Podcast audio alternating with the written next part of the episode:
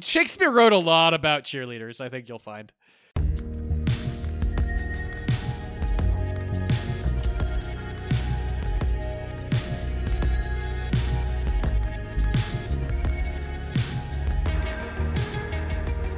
Hello, Internet, and welcome to the A to Z Horrorcast. This is the Creative Titled Podcast brought to you by us over at AtoZHorror.com. I'm Jack, and sitting across from me is Jake. Hell isn't a place you go, Jack. You carry hell with you at all times. And sitting next to Jake is someone else who lost his virginity to a chicken. It's Mark. Merhaba. For those of you unfamiliar with our Crackerjack operation, we watch and review one horror movie a week, and then we get drunk and argue about it. Uh, and this week we watched 2015's Baskin, which was a jack pick. And we will dive into that real soon. And when we do, fair warning, we're going to spoil the absolute nonsense out of it. Now, ordinarily, this is where I would tell you that if you like the show, you can support us on Patreon, uh, but don't do that right now. Please just take care of yourselves, take care of your families, and if you happen to have some disposable income left over after that, uh, there's some links in the show notes to charities that are helping homeless people get food, since most of the places serving food to the homeless are not operating right now, given everything that's going on. So give your money there. Don't give your money to us right now. Um, hey, hey, with that though, let's have some fun for the next little bit and forget about the nightmare that is the world. So on that score, let's do beers for fears. Hey, Jake. Hi, Jack. What are your beers for the 2015 film Baskin? You didn't even mention that we aren't sitting in the same room. It kind of goes without saying at this point. Like, practice social distancing. It's real. Like, fucking. That's a don't- good point. Don't be like that right now. Don't be those people. Just do it. It'll make Yeah, all this so- go away sooner. Just So, do listener, it. Jake's do- famous catchphrase. Yeah, exactly. If you do notice a little bit of uh, different pauses, we are all three on Skype, and so it might be a little bit uh, different energy than we, we ordinarily hey, have. hey, hey! This is the energy of the origins of the podcast, Jack. We Hell just, yeah, We just got to get we got to get back in the we got to feel the rhythm and feel the rhyme, if you know what I mean. Okay, I'm gonna get into my beer. Do I Um, ever? So Before for the the rest of it? no, no, no, no, no. For the foreseeable future here, I'm going to be drinking on- only local beer uh, because another thing that you should be doing if you have some disposable income is is using that for small local businesses. They need it as well right now as compared to some of the bigger ones. So I'm drinking Boise beers. Uh, today I'm drinking Woodland Empire's Big Sticky. It is a show classic, really, at this point, but you could apply this in a couple ways to Baskin. One, these guys get into a pretty big and sticky situation, and the physical place they go is uh. It's fairly sticky down there. There's a lot of goo and goop and ugh. So, big sticky. Here we go. Oofa doofa. Mark, how about you? What are your beers for these fears? I am also supporting local breweries. Although this one's one of the bigger ones, they probably don't need that much of my help. I am drinking Hell's Keep Golden Ale. This is by Squatters in Salt Lake City. Uh, one of the staples, although Hell's Keep isn't one of their biggest beers. Uh, yeah, Hell's Keep, pretty self-explanatory. They are in a place full of hell. Full Yeah. of it. Just full of it. yeah, buddy. Chock full. Well, I'll, close the loop on the local breweries thing. I am drinking a sockeye beer from here in Boise. I'm drinking the Hell Diver Pale Ale. There you go. Yep. Uh, th- this movie kind of the first act kind of ends with their van, the police van, diving into a river, and that kind of sends them into hell, uh, where they might have already been. So this is I- a movie about some hell divers. I like Hell Diver, Jack. I think this is the best you've done in quite some time. Thank you, sir. Thank you very much. but boys, drinking beers and watching Baskin isn't the only thing we've done over the course of the last week. We might have also experienced some other shit in the horror world, including paying up on lost Beers for Fears movies. So let's cue that sound effect and talk about those. Mm, beer. Just when I think you couldn't possibly be any dumber, you go and do something like this. What an idiot! You suck, you jackass. How about you, Mark? You got one to talk about this week? I'm all paid up. The only ones that have any movies to watch are you two. I'm all paid up. Well, Jake, uh, it's a perfect Mark impression, and you I want to know. follow that up with talking about what movies you watched? Yeah, yeah, yeah, yeah, yeah. I lost uh, the beers for fears for Carrie, which that feels like a lifetime ago at this point. But It sure what It was. did- I've been very behind on the polls. yeah. what we did for that particular film, I don't know what the beer I picked was. I'm not going to argue it. Who fucking cares at this point? I'm too tired for that shit. It Anyway, was one of the ones you spent like twenty five dollars on. Oh my god, yeah, it was. It was that barrel aged sour that cost me like twenty bucks. These dickheads. Fuck.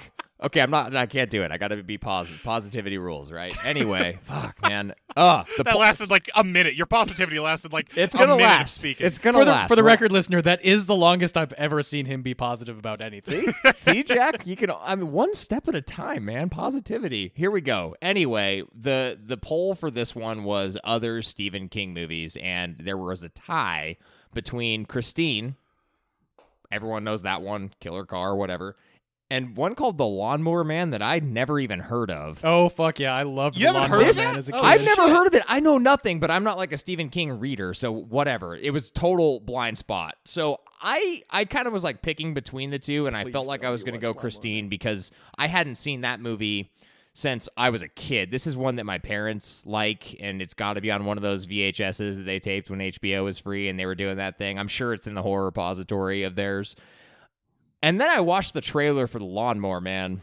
And saw that whole like N64 weirdness with Pierce Brosnan and like all that shit. Uh, I watched Christine, but I'm Damn but. I'm gonna give you a first here. I'm going to watch both of these movies. By the next podcast, I'm going to have watched The Lawnmower Man because I was smitten. Dude, anyway, virtual virtual Any- space industries. It seems insane, and that blocky N64-ish graphics, it, it just seems like a hell of a ride. And I'm gonna need the positivity of something like that one day, so I'm gonna watch it. I promise. Anyway, I watched Christine. Uh, it's different than I remembered it being. I didn't know, like, I didn't know much about this movie. I knew that I'd seen it when I was a kid. I didn't know it was directed by John Carpenter, and you can tell that it's directed by John Carpenter, man. Wow. But this is really what it sounds like, and for the most part, it's what I had expected and remembered. Like, it's a movie about a cursed supernatural killer car, and it's stupid and it's pretty fun. Like, it it's what you would expect. It's a very high school movie too, so that ties nicely into the whole Christine or oop, the whole uh bu- bu- bu- Carrie thing. Carrie. Christine. I mean, come on, the tie is just so close. So I'm happy I revisited it. It's a little bit more, I guess, than what I was expecting. Uh, especially some of like the physical, the practical that they have with the car as it like is regenerating, as it just gets the shit beat out of it. Like this whole movie, it's uh, it's pretty cool to see. But you know, it's it's Christine. Everyone knows about it. It's a it's a killer car. Where'd you So, watch it? Yep. There you go. Did Yeah. you say where did I watch it? Yes, I did. I rented it on YouTube Oh, okay. for like three bucks. It's not free anywhere. Ah, not that I found. It might have been on like Crackle or one of those things, but I, I'm trying not to get into the whole commercial thing when I can avoid it. And you didn't uh, borrow a VHS tape from your parents and also a VCR from your parents? Hashtag social distancing. They can leave the videotape on your doorstep. No, I didn't ask. I didn't ask. I was too busy for that shit. Solid. I like it, Jake. Well, I also had to watch a classic here to pay up for a lost a beer for fear. Uh, I lost for when we did Dracula. Dracul, the original 1931 Dracula. Yep. So I think the theme there on the poll for movies I had to watch was other Universal like classic monster movies. Essentially, yep. And yeah, and what ended up winning out was the creature from the Black Lagoon, like that original 40s one. And uh, so I watched that. I rented it on Amazon. It was like three bucks. It does not appear to be free anywhere. It's been a long time since I've seen this movie. Like I haven't seen this since I think I was eight or nine years old. Boys, this movie fucking rules. yeah, it does. Holy shit. This movie is so fucking good. Not I mean, starting right away with hunks and babes galore. you know who the good guys are because they never wear shirts. Some Yep. real old school hunks, a real old school babe just swimming around all the time. And then there's some actually like genuinely creepy scenes like the scene where she's swimming underwater and the creature is swimming underneath her in parallel like upside down mirroring her swimming is genuinely creepy and also mm-hmm. kind of beautiful and haunting. It's the the creature looks fucking fantastic. This movie some problematic stuff about other countries aside is a fucking jam. This movie rules. It does have a surprisingly woke environmentalism like message though to it if I remember correctly. it Especially sure for like, does the yeah 1940s of like look, we shouldn't be hunting indigenous species and causing things to go extinct. Maybe this is a bad idea to be here. Yeah, absolutely. Um, and also, maybe the basis for Indiana Jones, I'm thinking, right? A hunky ichthyologist is the star of this. Adventuring ichthyologist. Yeah, I Jack, don't think anyone had ever figured out that people wanted to watch hunky scientists do stuff. That's just reality, man. Yeah. It's my life every Man. day. So I enjoyed the hell out of this film. I need to get this in the rotation way more frequently. This movie fucking rocks. Um, fantastic. But that's the only one I watched. I think I have one other I got to pay up on. I'll be talking about that uh, very shortly. But for now, let's cue some Scatman. Scatman's World. All right, boys, let's talk about regular rocking horror worlds. And I think we should start with the one we've all got to talk about, right? Or the two we've all got yeah. to talk about. Yeah. A really quick, yeah, really quick rundown, maybe. Yeah, so look, we were on, we've talked about it previously. We were on the Nightmare Junkhead podcast, their Into the Mouth of March Madness feature, where they uh, pit, do a March Madness kind of a bracketology thing of pitting horror movies against each other. Uh, this one from all movies ending with zero, so like 1980, 1990s, 2000, and 2010s. And we came on to talk about the movies uh, Scream 3 versus Final Destination. Yeah. We finally talk about them, so we had to watch both of those. Let's dive into it, boys. Uh, what did you think of our uh, our appearance on the on the show there? It was a lot of fun. What did I, what did I think about it? I think it was a blast. Yeah, I think. Yeah, That, oh my uh, God. I'm I'm super I'm super like happy to talk with uh, Greg and Genius at any point in time. They're incredibly knowledgeable and they're whole the whole idea is just so fun. So it's it's a great time as always. But what do I think about the movies? Yeah, let's talk about the movies. Sure. I was Wow. mostly just wanted, I Um, mean, look, first off, if you haven't listened to Nightmare Junkhead, go do it, and especially the Into the Mouth of March Madness. Listen Uh, only to the one we're on, and then leave in the comments that they're only listening because A to Z horror is on there. And then that. also Don't do download that. all That the would other be a ones. bad idea. Yeah. That would be a very Yeah. bad idea. Uh, there's some great I will there. also say before we give like a quick blurb on the movies, we have talked about at least one of those on the podcast ad nauseum. Um, you're this is the only March Madness you're going to get this year. There is no tournament Yeah, that's, that's obvious true. at this point. Like Yep. you, we're all spending a lot of time at home. Maybe you should just follow along with their whole bracket. We were, as Jack mentioned, in the 2000 region, I guess it would be of the whole damn thing, and we decided the what was it, the Hateful Eight. So what goes on to the Final Four? Or Yeah, well, let's not Four or spoil that. Let's not spoil which one won between No, these we two won't say the which one we picked, but we did watch both movies. Yeah, and it's not just our pick; they were involved too. So, because we are going to talk about those movies, and I have very strong opinions about which one is better than the other one. uh, and they are as follows: uh, Scream Three kind of sucks. that movie was bad. Wow, give it away, huh? well, like I said, it wasn't just us. I, I mean, It doesn't suck. I wouldn't say it Does not sucks. I did. suck. I actually quite enjoyed it a, a hell of a lot more than I was expecting. But even in its own right, like it's a, I, I had remembered it as being a okay to good movie, and it was better than I had remembered it being when I watched it. That, I remembered actively disliking it, and I went in with a sour attitude, and I didn't dislike it as much as I expected it to, but uh, I didn't like it. I haven't seen Scream 4 in a long time and I need to go back and watch it, but I was sort of impressed with how funny and intelligent Scream 3 still was. Like most of the It- jokes are are are more like meta commentary or whatever are still actually they still actually work pretty well.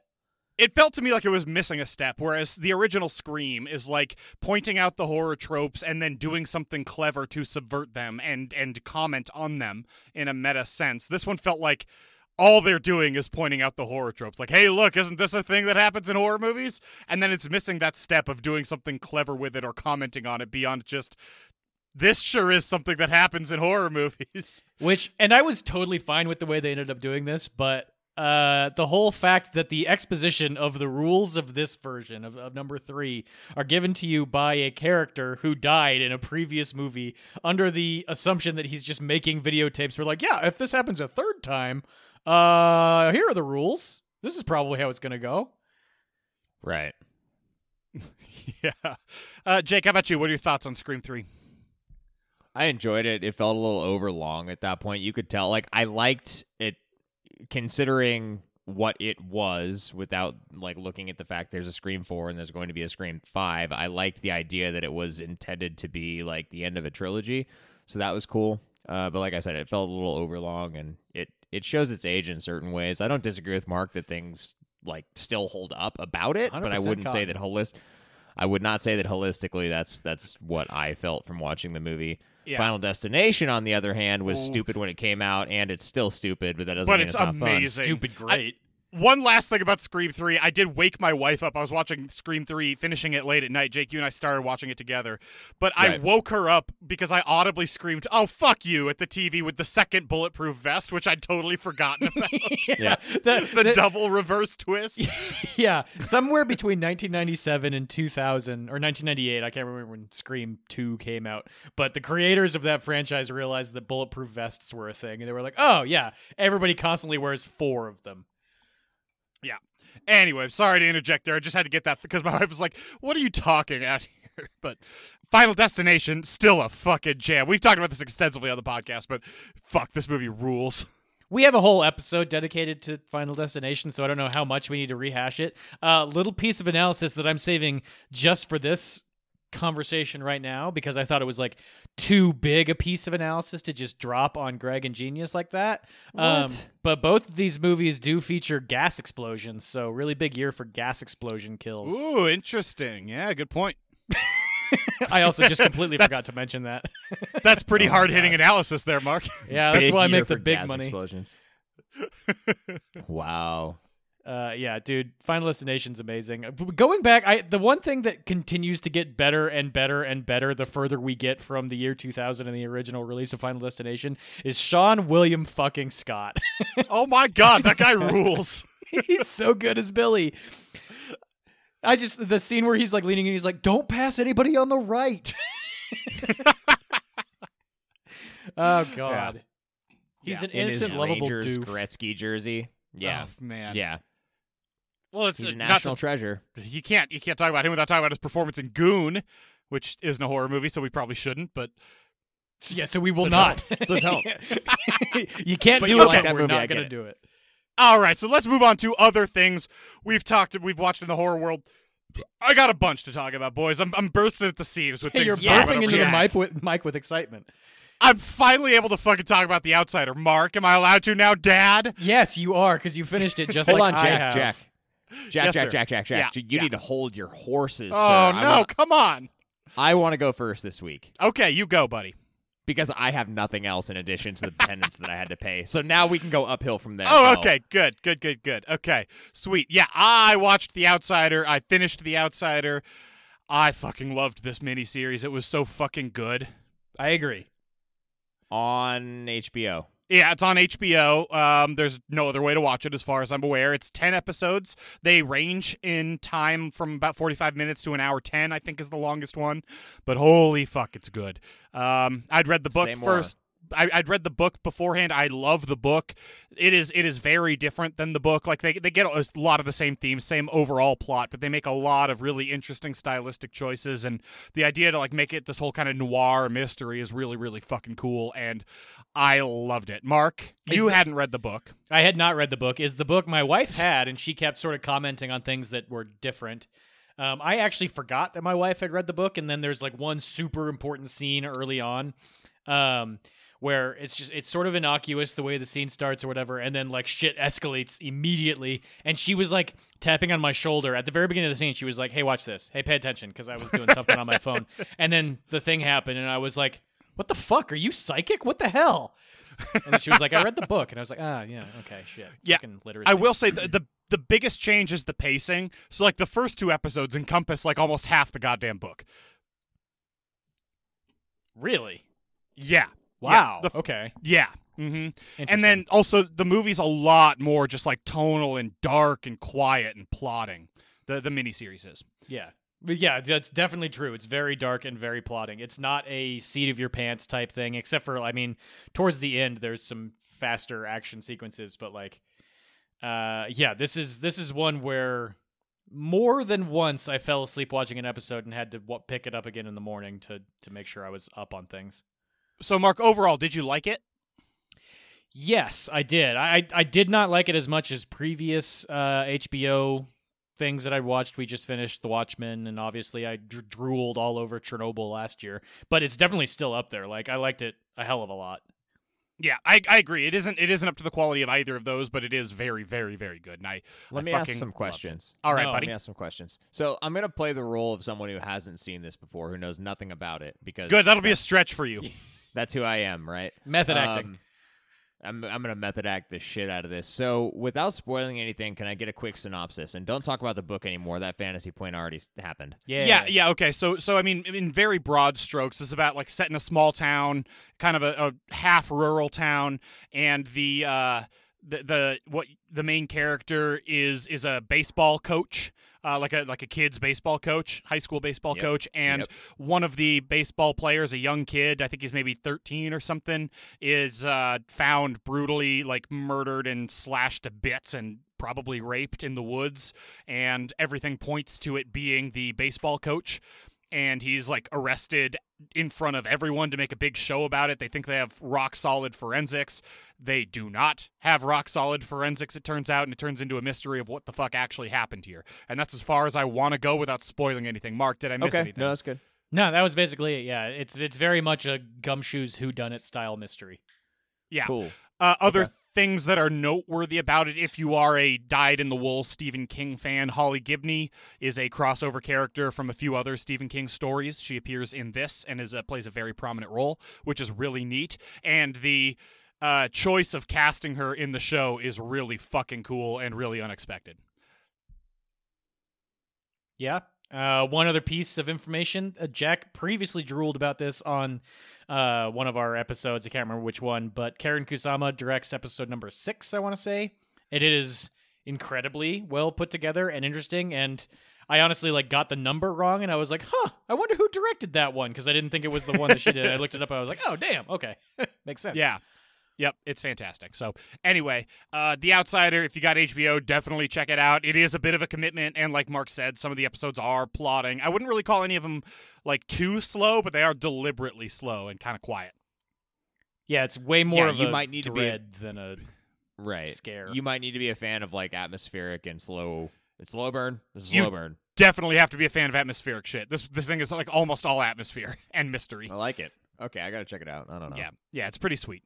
The last thing I'll talk about this week is I watched another movie that uh, accidentally watched another Olga Kurylenko horror movie. That's two weeks in a row now. Uh, I watched The Room um, from 2019. This is not Tommy Wiseau's The Room, Obviously, uh, nor is it the Brie Larson movie Room. This I have is no idea what the fuck this movie is.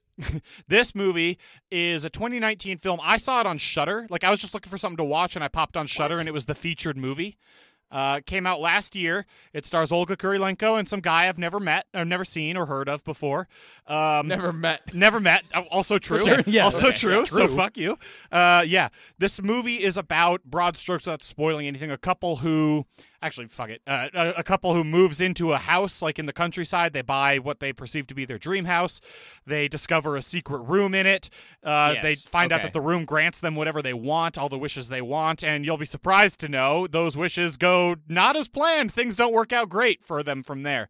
Um, this is one of the more predictable horror movies I've ever seen in my life, and uh, like the last Olga Kurylenko horror movie I saw, it's fine. It's fine.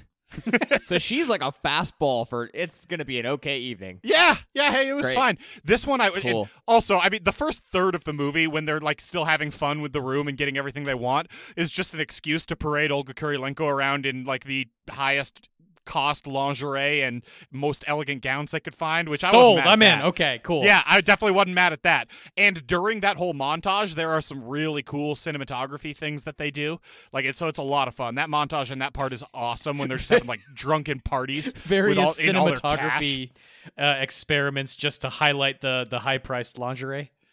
Some of them are that, but also some of them are just like when they get entirely too obliterated on the most expensive champagne in the world. Uh, does some cool shit with that too. Like so, there's Ah. there's some really cool. Cine- so this one is elevated from the last one I watched a little bit in the cinematography, which is really interesting. But plot wise, very generic, very very predictable.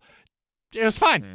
It was fine. Predictable can be okay. yeah, no, absolutely. Predictable is just fine. And I will I say, would like some predictability right now. yeah. Well, then watch this movie. It's on Shudder Great. if you want to watch it. Um, and you know, it's I, there's nothing bad I can say about it.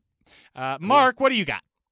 Uh, well, I have something that was literally rocking my horror world.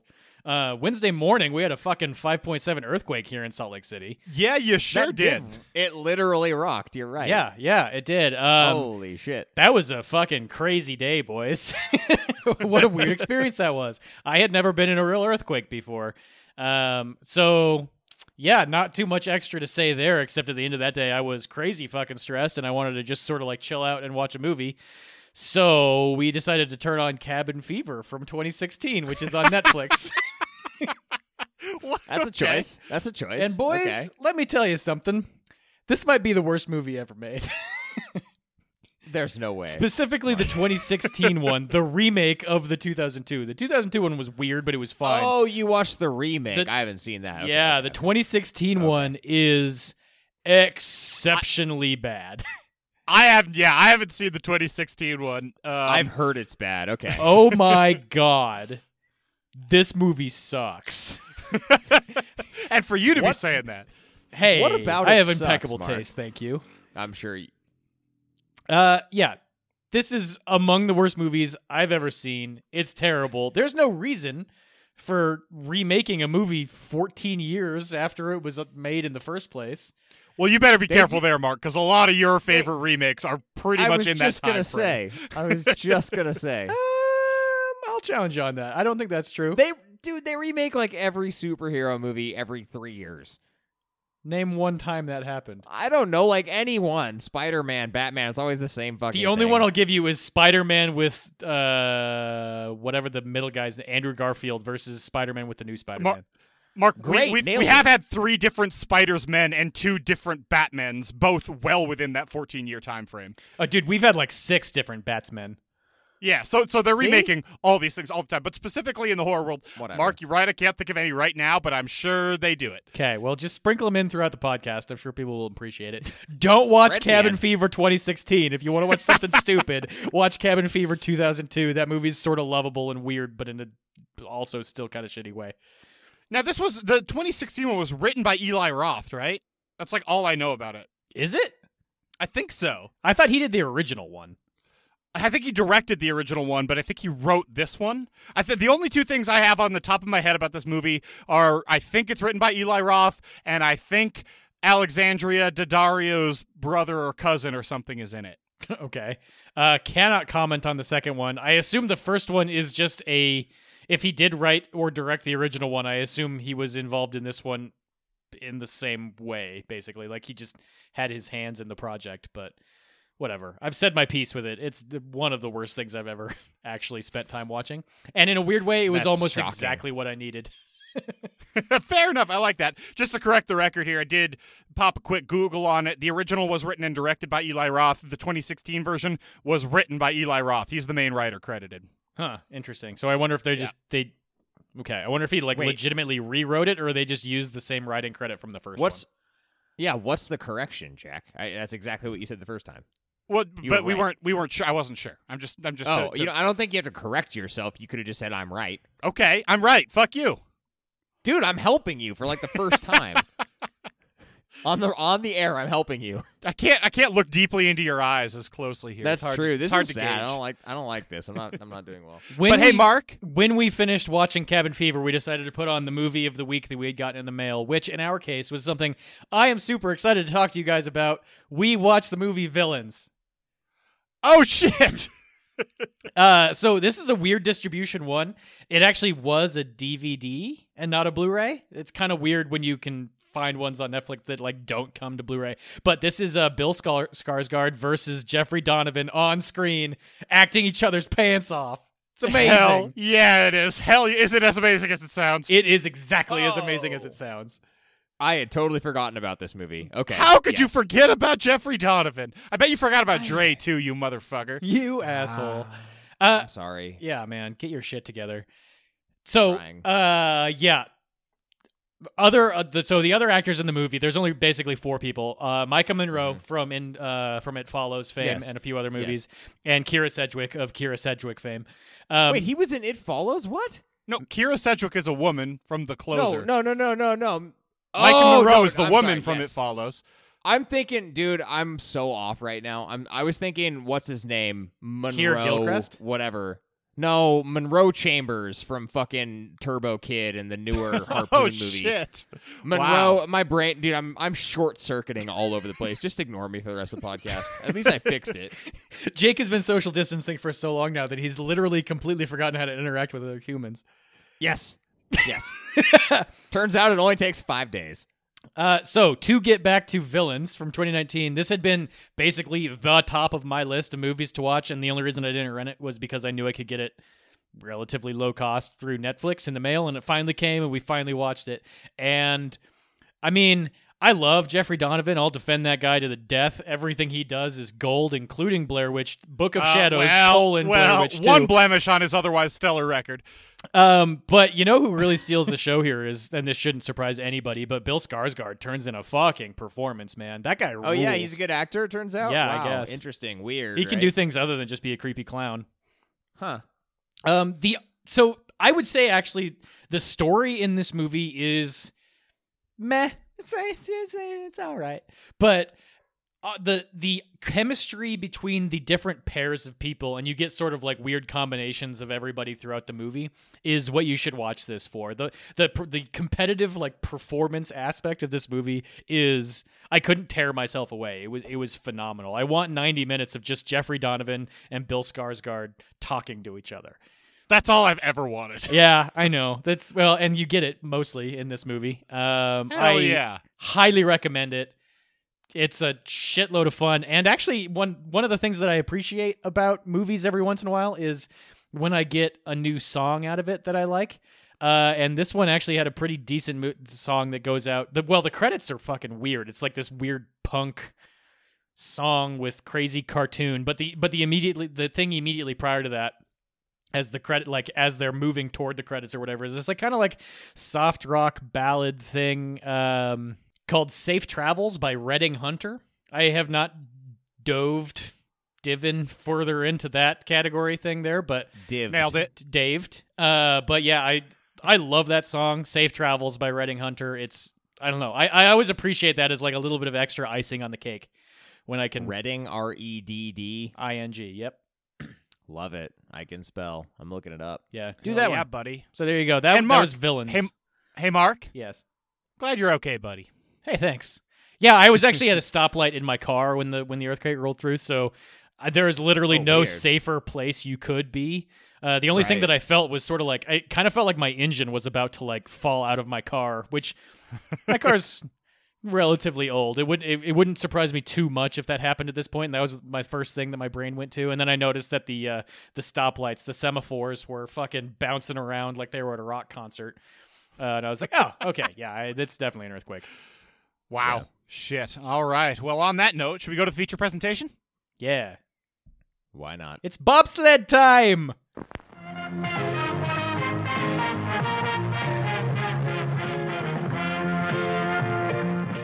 Over at AtoZHorror.com this week, we watched 2015's Baskin, maybe 2016. I think it came out in the States in 2016. 20 Either way. Yeah, exactly. Uh, the Never the mattered. mid the mid naughties, let's say. Uh, Baskin, which is a Turkish horror film. I think we erroneously said it was Iranian a couple of no, weeks we ago, didn't. but either no, way, No, we didn't. uh, def- definitely not. No, certainly not recorded. Um, but either way, I picked this movie, and I don't think either of you guys had seen this before. Correct. No, I, I knew about it though. Yeah, I mean, we covered this on HRR in one of the first HRRs. Yeah. I should go back and see what we said about that. That should have been something I did as part of our research segment. Oh, I, I did. I, I went and saw what we said about it. Ooh, you should enlighten us. Uh, yeah, so I said, Jesus Christ, this looks like one of the scariest movies ever made. If I watch this, I might never sleep again. Uh, Jake said he's heard about this. It's already making waves and it looks like pretty good. Mark, you said this does not look good. I don't like movies where they open the gates of hell except Event Horizon. I'm not wrong. Okay. And then you talked about how they don't really open the gates of hell at Event Horizon. They just teleport there and back. Yeah, you go, you get So- past the gates. The gates So stay Mark- closed. Which is, I would say, is more akin to what actually happens in this movie. well, yeah. What actually? Ha- okay, uh, we're gonna get there.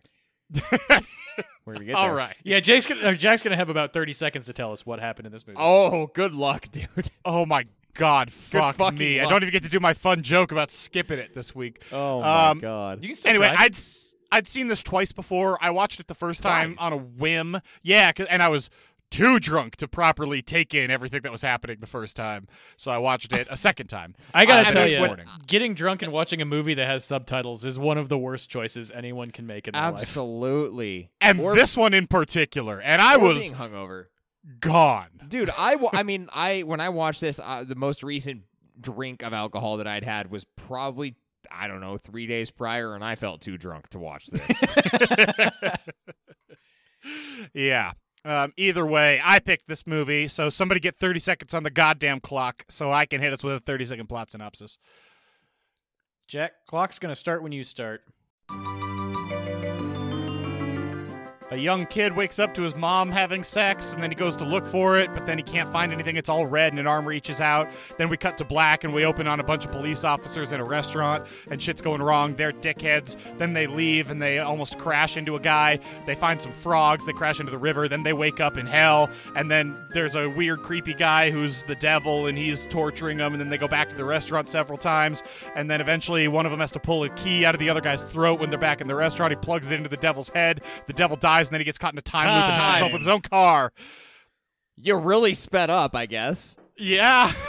Considering at ten seconds you had just gotten past the part before the fucking title card. the cold open, the two minute long cold open. yeah, that's important. That's where all the story happens, kind of, except none of the story happens. yeah, this movie is a weird one. Um, Yes, yes, it is. yeah, Accurate. Yeah. We'll, Accurate. we'll correct. get into it. Do we want to talk about what in the fuck subgenres of horror this fits into? Oh, Pass. weird.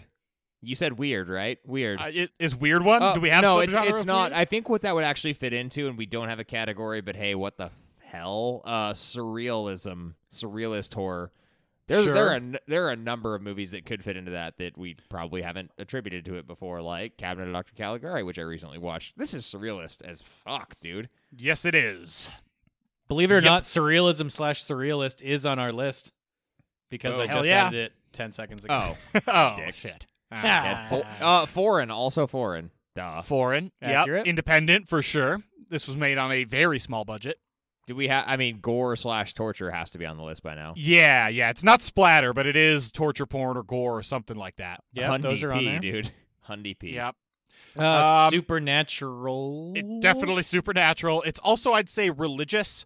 Uh, not from one of the traditional Judeo-Christian religions, but Zoro- Zoroastrianism. Zoroastrianism. Yeah, it's very heavy on all of that imagery and fully dependent on it. So, Yeah. uh, that's I'd say it's a religious horror movie in that way. And I got nothing else. I mean, yeah, it's basically uh, you're you're you're diving into hell. You're hell diving. So, you know, from all those things that we just talked about, you can assume that this was a really easy watch. and then just Oofa. also remember that it's in thick Turkish that they speak about as fast as a Gilmore yeah, Girls yeah, episode. Yeah. Before we even get started, I'm just going to go on record and say that this is the most challenging movie we have watched for this podcast. Not even fucking close. This is way more challenging than anything else we've watched. Explain what It's you like- mean. because like Thi- you actually this do want to pay attention to it, and you have and that's hard to No, do it- because it- like. I, it I'll tell you, this was way easier than like the Gaspar Noé flicks to get through. Not climax, but This presents many things that are challenging. It is it is hard it's opaque in its level of surrealism. It is a foreign movie with subtitles so you have to read to begin with. There it is foreign and there are parts of this that are obviously cultural references that you aren't going to be able to get. There are religious references that you also aren't going to be able to get and it doesn't necessarily feel the need to explain anything to you either in its indiness. It is a challenging watch. Oh, For sure. also there's the whole torture part, which is challenging in another way for a lot of people. So there, challenging for movie. sure. There's also something about like even so certainly all the Latin based languages you can watch and kind of get a vibe for at least how a, a, Yeah. a sentence phrase goes, right? You understand what a sentence sounds like. And even now I think at least I've seen enough Japanese stuff to at least understand how a sentence in Japanese is supposed to sound, like what the traditional structure is, even if I don't understand anything they're saying.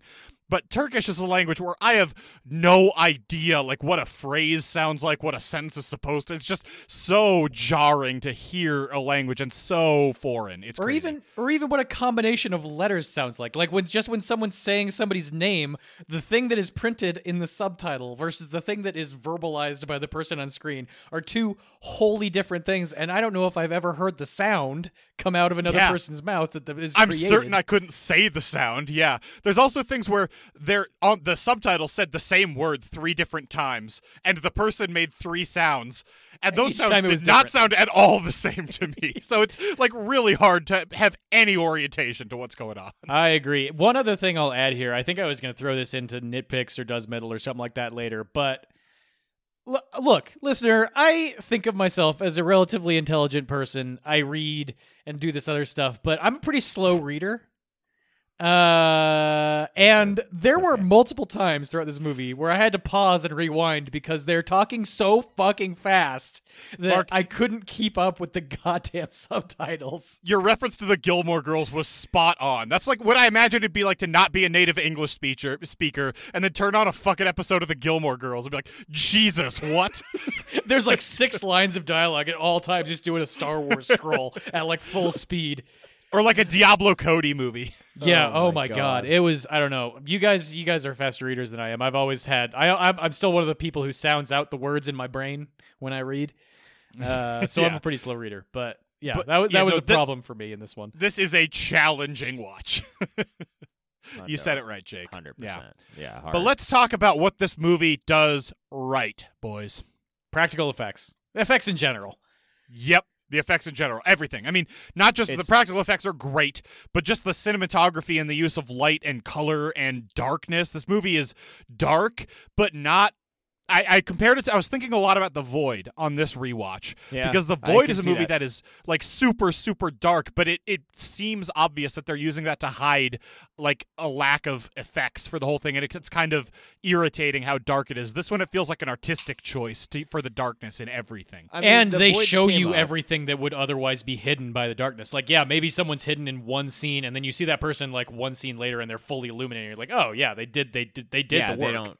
They don't do any of that. I thought about the the void a lot too during this one. I'm not. I'm not sure if it had something to do with like the descent and the indiness and the general time frame in which it came out, but I got that vibe. It was kind of like that mixed with like a last shift sort of thing.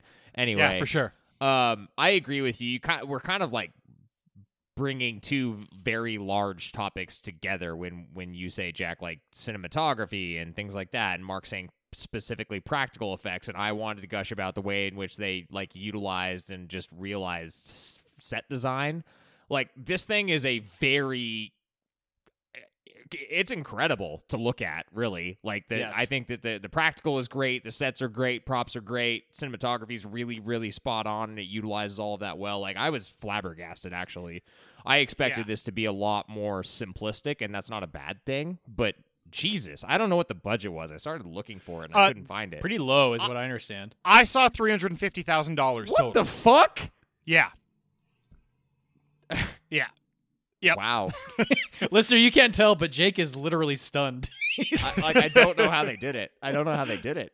And It's like, fascinating. look, there, there's one. I this is the time to talk about it. I hate that it feels like we're going too quickly here, but I I put it in middle, but it is in middle because it creates a feeling. Um, with the main with uh father or Baba, Baba. whatever. Baba. Yeah. Um, some of the touch ups that they did to to make him look the way that he did were in his forearms, and you can kind of see that in post. And that looks weird in the way in which 300 looks weird, which kind of adds to the surrealism in this aspect. So it noticeably is weird, but it kind of fits the movie. I just think that that I had to mention it now because it fits what we're talking about, that general topic. So yeah.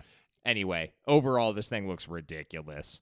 So to bring it back to the to, to And the thing that I wanted to start with, the practical, yeah. So I, under practical effects, I had written a bunch of things down, but the first two, the first one was sets, because you're right, the set design is pretty incredible. And one of the weird Yeah. things this movie does well that Jack constantly argues with is like the just the sense of place and how things are connected. And I feel like this movie actually does a really good job of sort of building that map in your head of like where they're coming from in order to get to different places and how to escape and like where staircases go and shit like that.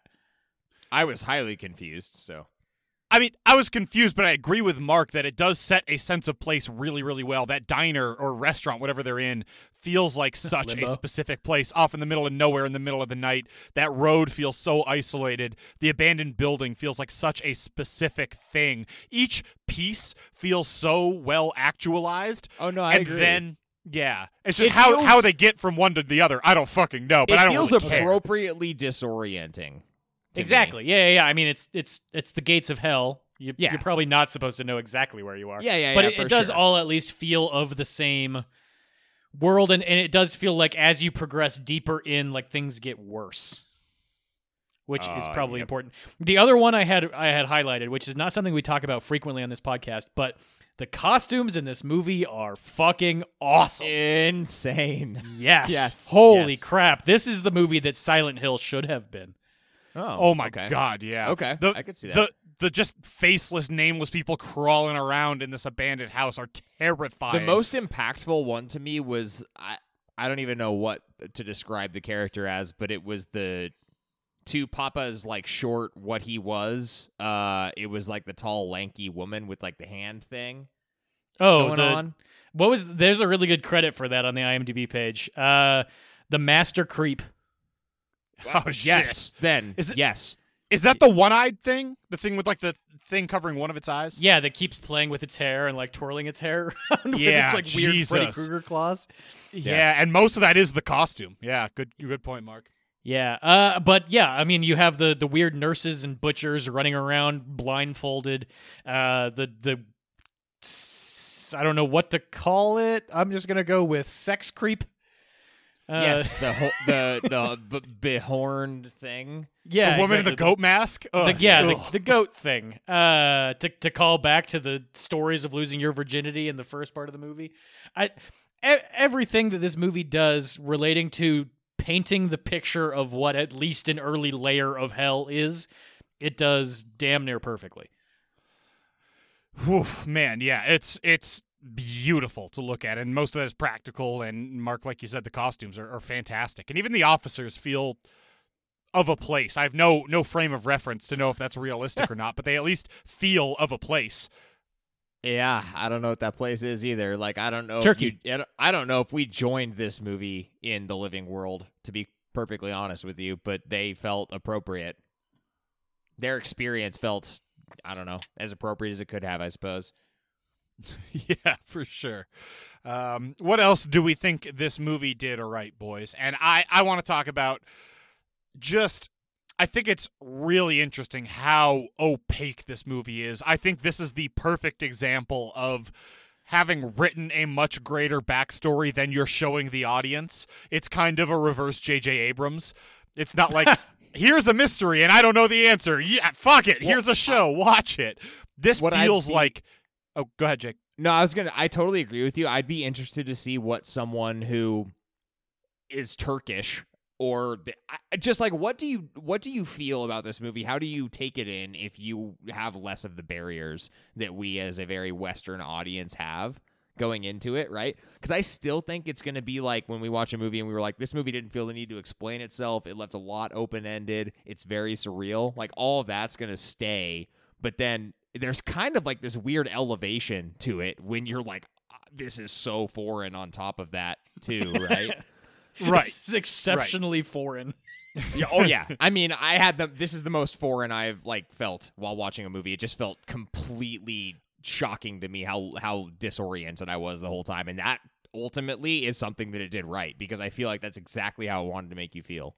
Just for this specific instance, um, I'm going to go back and I'm going to add a subcategory to foreign called exceptionally foreign.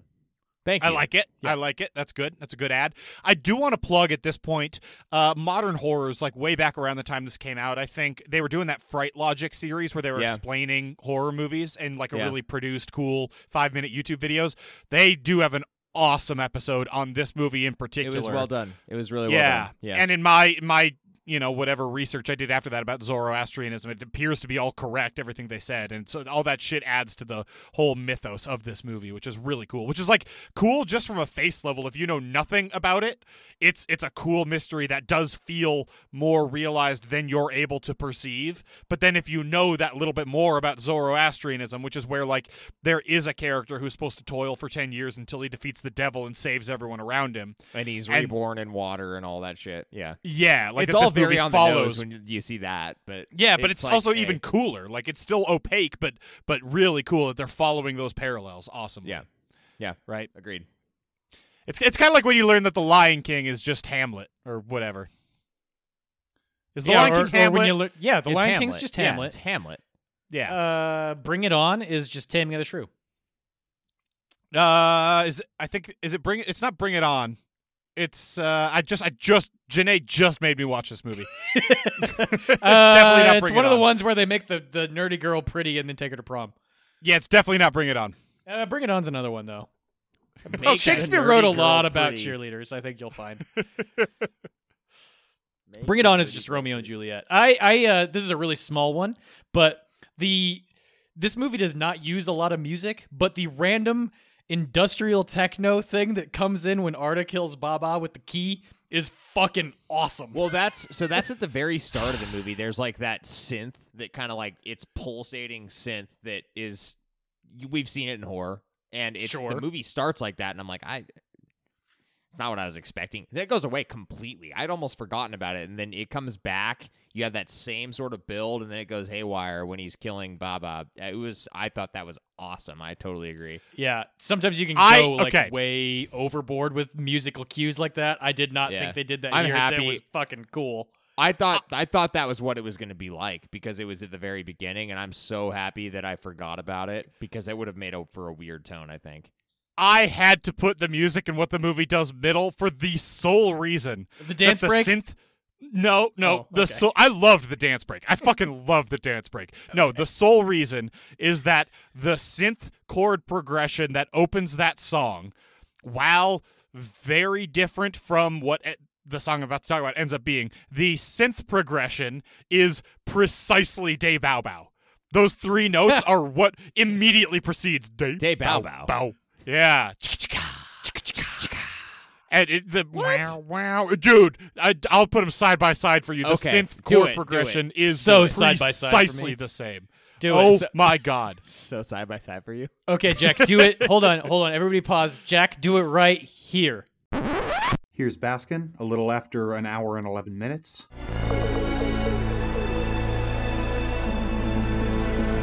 And here's Oh Yeah by Yello, also known as De Bow Bow.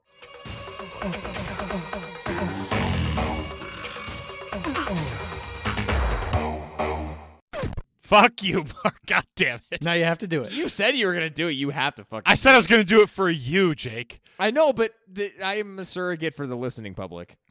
Okay, well, it will be spliced in, but it is. I don't know if the listening public appreciates you calling yourself the surrogate for them. Why, Jake's a man of the are you- people, Mark. Are you saying you should be Mark? Uh, yes, sure. Do you want to not? MMA me? Is that what's happening? Oh yeah, yeah, yeah, yeah. Let's do okay, that. cool, cool, cool. So I loved the music. I thought it worked really, really well. It's all really cool. Mark, I agree with you. It's not too much, but it did send me throttling out of paying attention to the movie because it sounded exactly like Day Bow Bow. It, That's it, ridiculous. It does. It does deci- like definitively change the tone of things when you're Oh, like, yeah. he is in hell fighting a representation at least of Satan or Satan himself. I'm not really sure. Uh, and then all of a sudden, there's just it's just like techno violence. I'm given to understand that the Baba character is more of a, a boogeyman type in Zoroastrianism, not quite literally Satan, but Sure. I like, mean, ba- very bad. Yeah. Um, Um, one other thing I want to throw on here is uh, I, I'm gonna I'm gonna go with editing to describe this. I, I would say in general the storytelling in this movie is better than the story of this movie. They do I fully agree with that. They do a really incredible job of sort of like capturing the descent and the the dreamlike surrealism. To borrow what Jake has already been saying for most of the the podcast so far, uh, and making it sensible.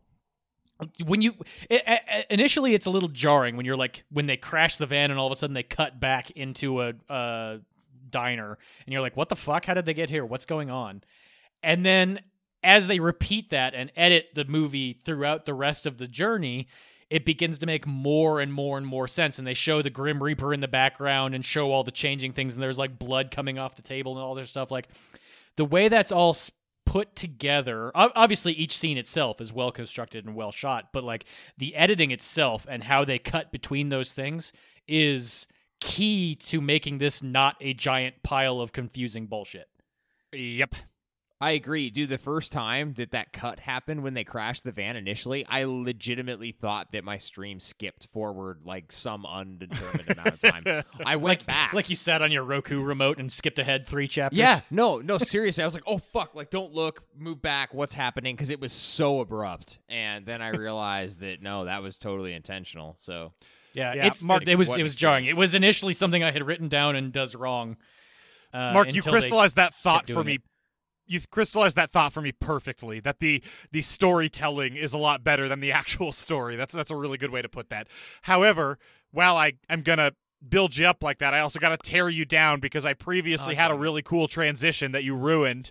Uh, That's not tearing me down. That's just I beat you to it. Fuck you for ruining it. No, no, not to that. I had a transition to talking more about the dance scene in the van. Oh yeah, well let's do it, man. Okay, that is acutely what the movie does right. I love that. It's, first off, I think it's really humanizing. I think it really helps you in a like that's a culturally transcendent humanizing scene. I love it. It's just like they're having fun it- on the night shift. Night shifts get weird. You do like I, that to me is makes it so identifiable. I loved that scene. However, that song, and I have no idea what that song is, has the exact same synth as Steve Miller Band's "Fly Like an Eagle." And now I understand that I'm going to have to splice that in right here, but that was precisely the same synth as Fly Like an Eagle. Here's Baskin at about the 20 minute mark.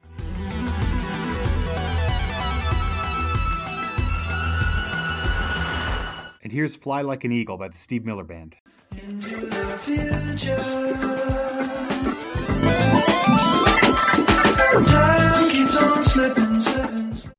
Wait, hold on, Jack. Jack, splice it in right here. I'm going to do it well before that just to fuck see, with now, you. now just to fuck on see, you. He's trying to delegate. See?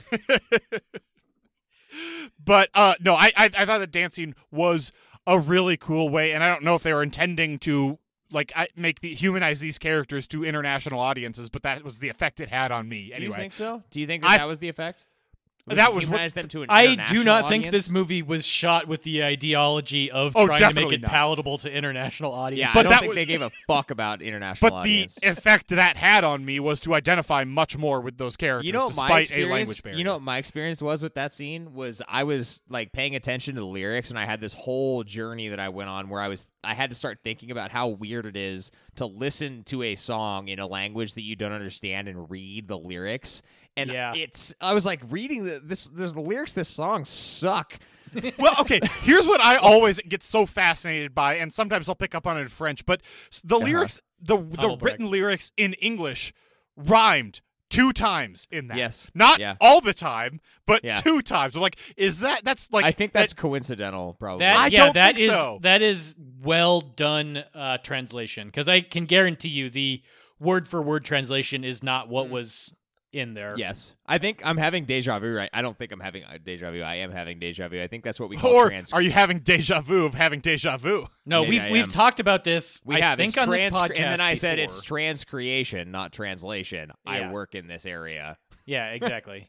Where you take a little bit of creative license in order to make yeah. it rhyme or to make, it sense. to make it feel culturally to yeah To- cultural to, throw in some yeah. colloquialisms or some bullshit. context context. Yeah, yeah. I like that. That was that was neat. I think that's that's the last thing I had in the movie Supremely does hard right. Oh yeah, we can go to middle. Your Uh, favorite category. I'll tell you, the two things I had in middle we've already talked about. They talk too fast, and there's a weird dance break in the middle of a They van for some they reason. talk too fast. they do talk too fast. I mean, look that that also isn't just a cultural thing. They talk too fast in the fucking Gilmore Girls too. I don't like it. Yeah, it's fine. I mean, t- two of the things that I had in middle we talked about too. One was that I mentioned it during the discussion on effects, the way they kind of like digitalized or touched up uh, Baba's arms in that was the part that I particularly noticed. Uh, was odd, but So- it felt fitting. Is he not that buff?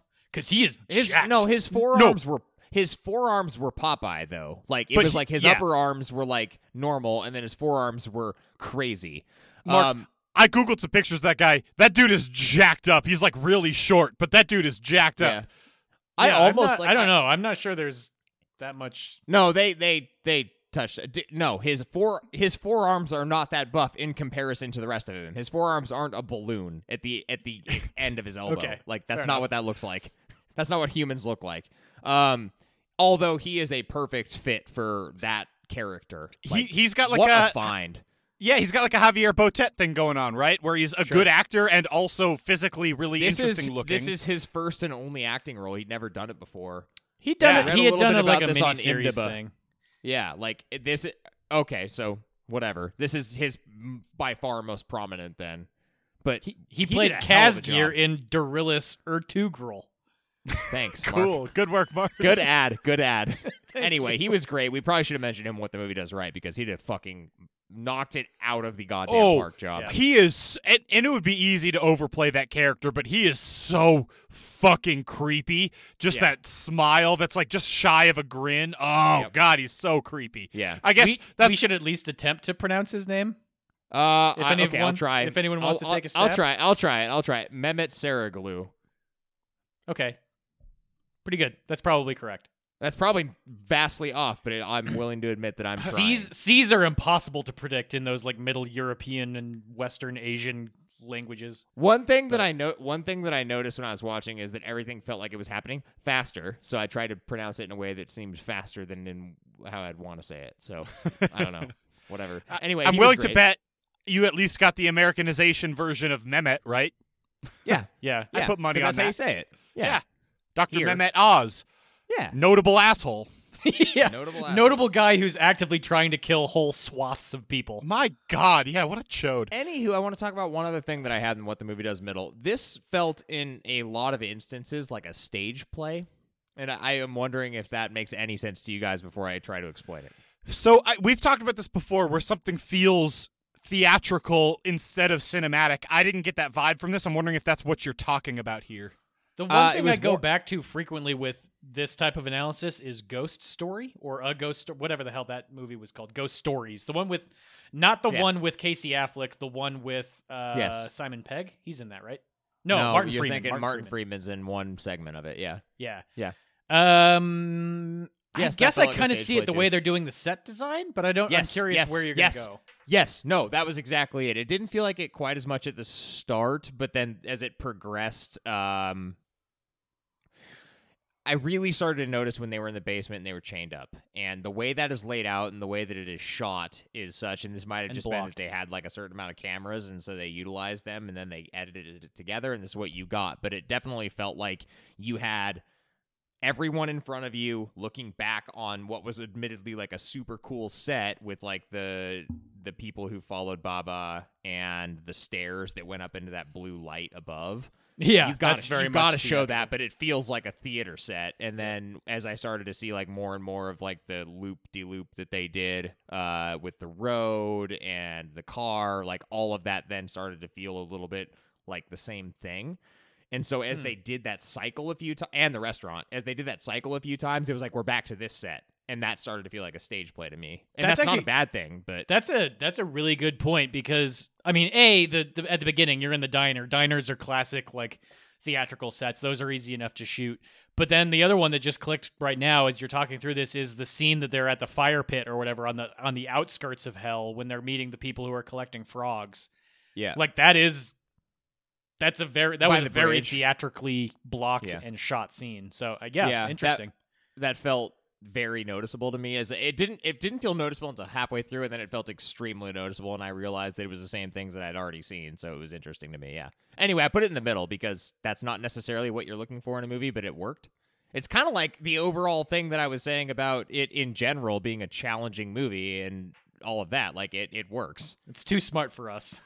yeah. for sure. That's, I mean, that's abundantly clear at this point. We're an hour in. Yeah. The o- the only thing I had in does middle was the sound thing that I already talked about. So.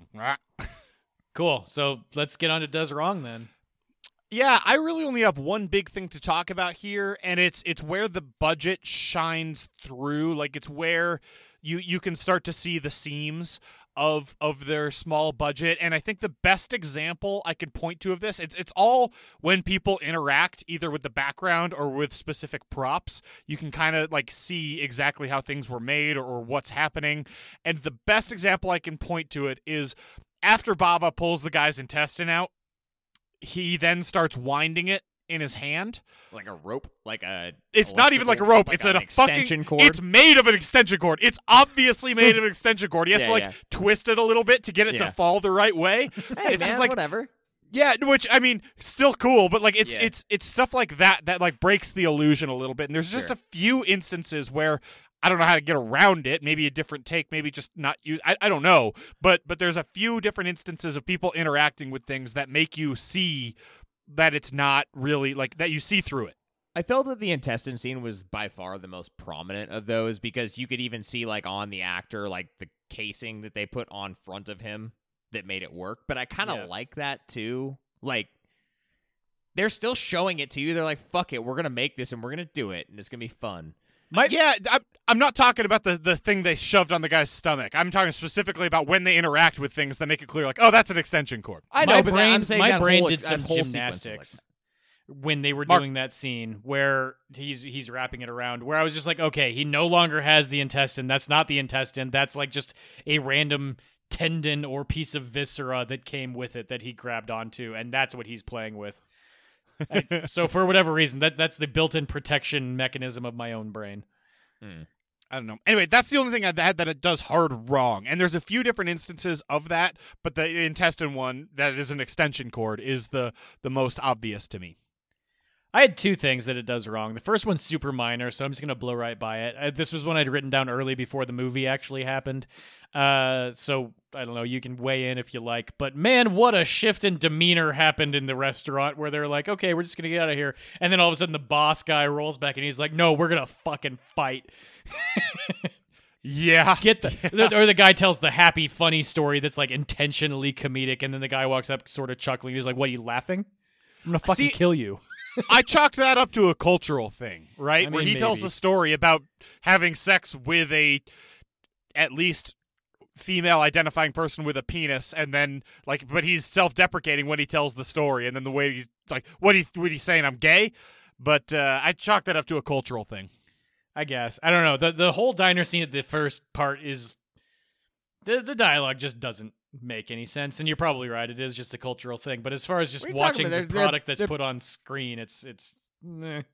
They're betting on soccer, man. Messi's gonna score. It's fine. Well, yeah, They're always betting bet on, on Spanish scoring. Premier League soccer in two, Sure. in 2015. yeah, it's it's a nice time capsule in that way. I, I don't care for the only word I was able to identify them say consistently was Barcelona, and just because of the way they speak, it's very Yeah. prominently Barcelona. But I know that as a thing asshole Americans say. Well, Barcelona is like the over enunciated way in which the Catalans would say it. They definitely go th instead Oh, of s. Yeah, and, and that's probably that's probably not an asshole way to say it in Turkish. I just that as the only word I can actually identify. I Well, I'm reminded yeah, of yeah. assholes. Here it's yeah. Here it's Yeah, here it's the person who spent two weeks after their senior year of high school in Spain and thinks that they're like uh, now they're an ambassador to the whole country. Yeah. yeah, Yeah. They're cool because they know that they pronounce it slightly differently in different parts of the country. Whoa. Yeah. You get back from a vacation to London and start talking about your flat. yeah, and, and the and the local lorries walking driving around, I'm gonna walking take a lift. around, walking around on their wheels. Transformers style. Whatever. This is probably a bad take. This is probably all. It take. probably is, but whatever. It was something that hit me weird. The other one, so I, I winked at this earlier. This movie is good at storytelling, but it is not totally great at the story side. There's a Yeah, lot of agree on this weird loose ends, and that's fine in a movie like this where it's supposed to be opaque. It's supposed to be sort of confusing and hard to understand beyond just being an exceptionally foreign film. Like that, you're not supposed to comprehend hell. If you can comprehend hell, you should talk to somebody about that. But like, like There's God. just- there's the op- Archbishop. there's just opaque symbolism built into this one, and after a few, after multiple, th- there's just like a multi-car pile up in my brain of things that I didn't understand after a little while. Like, what is the key, symbolically and physically? When did they actually die? Is the diner at the beginning of the movie them dead or not? Because he there's the I Grim Reaper's behind the guy in the bathroom. Uh, what's the deal with the childhood friend and the dream? But the childhood friend is actually old. But then it's also just Art. What's the guy's name? Ardo.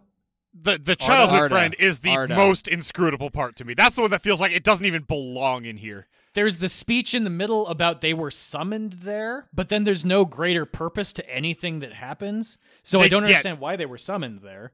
They talk about how they were summoned there, but also they just wandered in.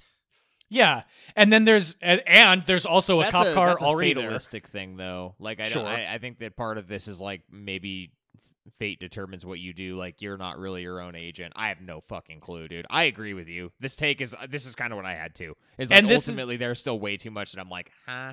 Yeah, and then this is probably one that like me being overly exposed to Western culture. But what was the relationship between Remzi and Arda's uncle, where Remzi is supposed to take care of Arda, but then Remzi just fucking dies. He just gets his throat slit, but then he has the key in his throat. But then that doesn't do anything because Arda ends up just getting fucking hit by a bus. Like No, no, no. Okay, here's here's how I took it, and part of this is based on that cla- like traditional Zoroastrianism story. But what I perceived this movie to be is a story of a bunch of the, these cops died, right? They died, and they're in pre-hell. They're in limbo, Limbo. or whatever you want to call it, and they're doomed to repeat this sequence, right? You see the repeating sequence with. Ar- Ardo getting continually Arda. hit by the yeah continually hit by the the bus over and over again, hit by the van, and they're forced to repeat this sequence of getting tortured and, and having horrible things happen to them until eventually he's I have no idea why he finally ends up getting the key, but until he gets the key and beats Baba and then he mm-hmm. releases everybody else from their torment, which is why the bus when it's sinking into the river is empty. Yeah, that was the part that credit to modern horrors on that because I didn't notice it. But uh, yeah, when he gets hit at the end of the film, because you've clearly seen it before, you you see the bu- the van, the bus, whatever the hell it is again, and this time there's no one in it. So that is Oh. to show that they're gone. Like this movie has layers, but I don't get all of them, and some of the things I still don't think you could explain away. Yeah, I mean, zip back to my the beginning of my take where I said this is probably just my overexposure to Western storytelling, and I do not have any way of analyzing Zoroastrianism. But still, the uh, yeah, it's there. There's a lot of opaque parts of this story that are good in some ways as far as vision of hell, but also bad in some ways as far as I don't fucking understand what's happening. Yeah, so so I mean, my, my take was they're they're trapped in this repeating loop of torture, and it ends by him releasing them to just move on to whatever afterlife exists. Do we know what Baskin means? No, that was another idea. one. Yeah, I don't know what the namesake of the movie is. Yeah, I don't know either. Yeah, Okay, the world good may never know. I don't have anything anything else the movie does wrong. Hell yeah! Tweet, tweet.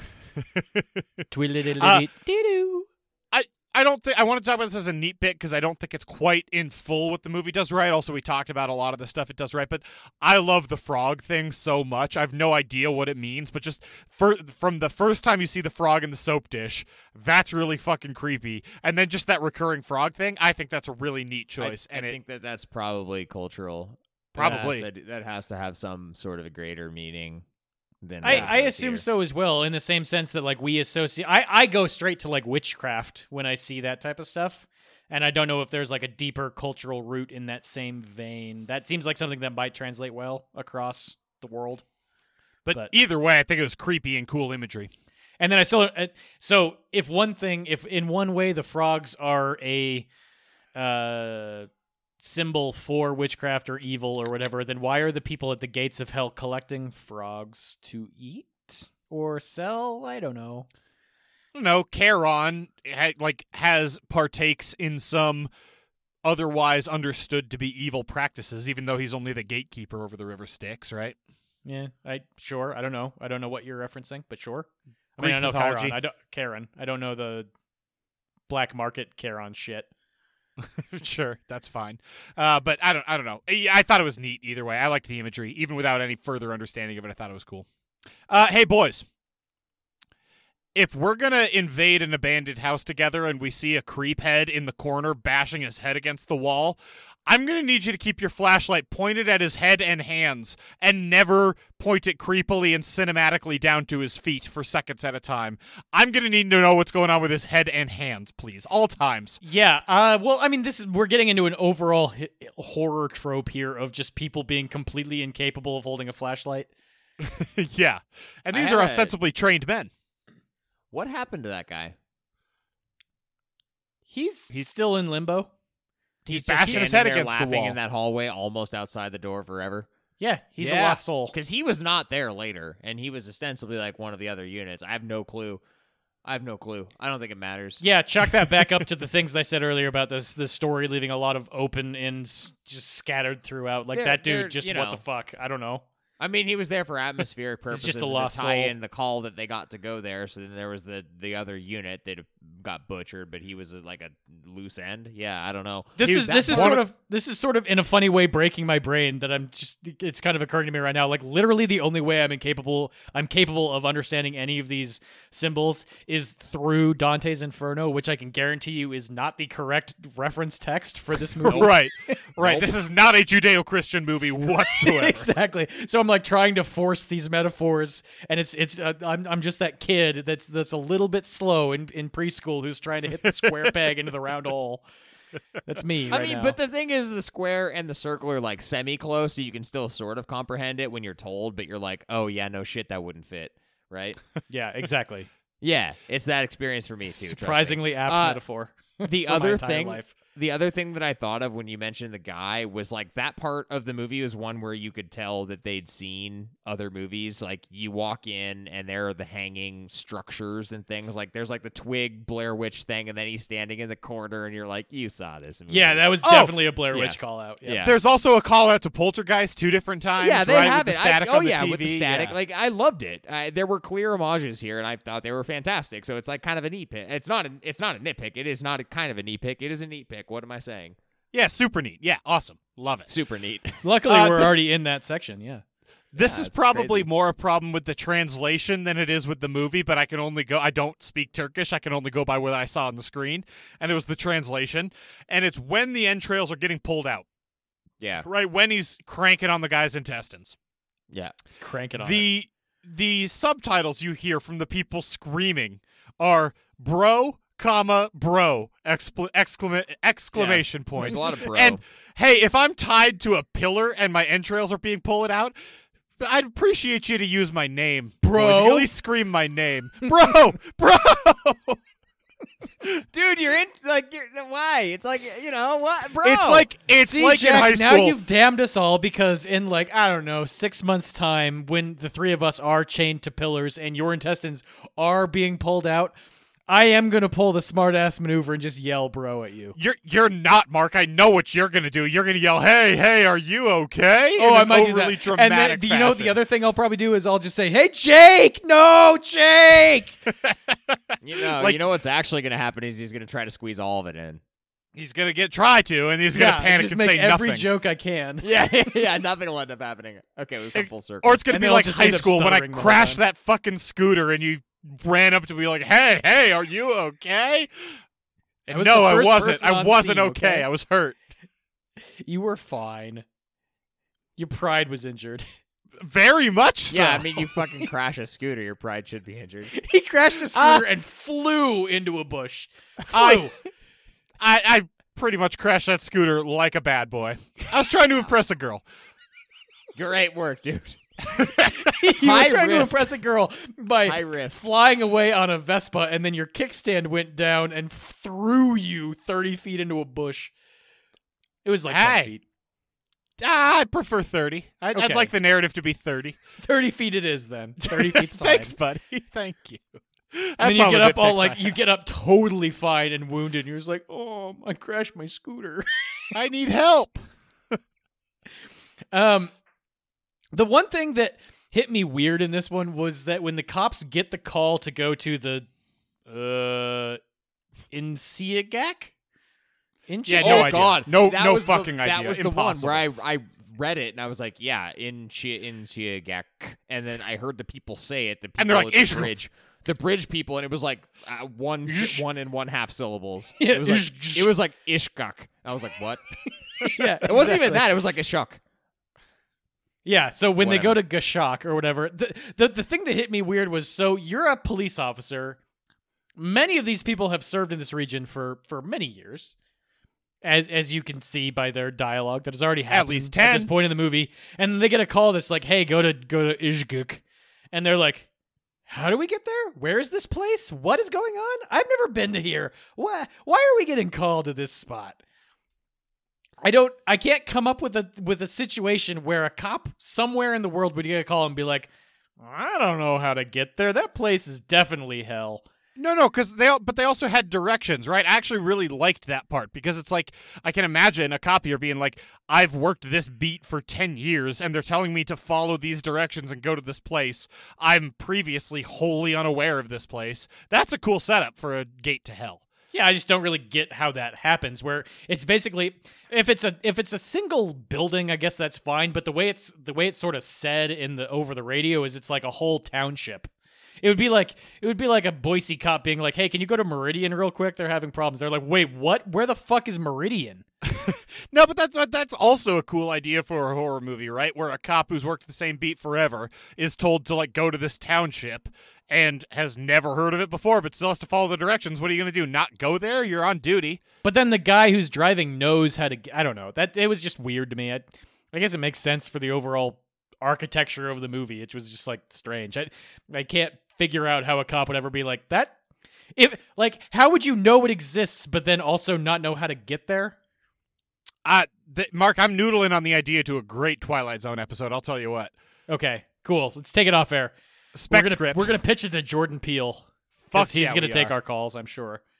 Hey, The only other nitpick I had was that for a movie that has like pretty incredible grasp on visual storytelling, and Jake, you kind of hit on this earlier, it seems a little on the nose that like the, the it's literally a white illuminated staircase to get out of hell. it's just like there's a spiral staircase and there's a white spotlight on it, and that's just that's your you just go there. That seems great. I appreciate that as a nitpick. Yeah, that's the right Yeah. place for it. it's just two on the nose, two on the nose for me. I need that sort of guidance, Mark. Yeah, it's it, it, it is definitely guidance. I don't know where the white light is coming from. Maybe it's not as on the nose in Zoroastrianism, Mark. Yeah, that's okay. Fine. The- all of this, all of my nitpicks can be couched in the fact that I am a Western cultured zombie. Yeah, I'm too scared to say anything else. Why don't we uh go to ratings? That sounds just fine. Sounds lovely.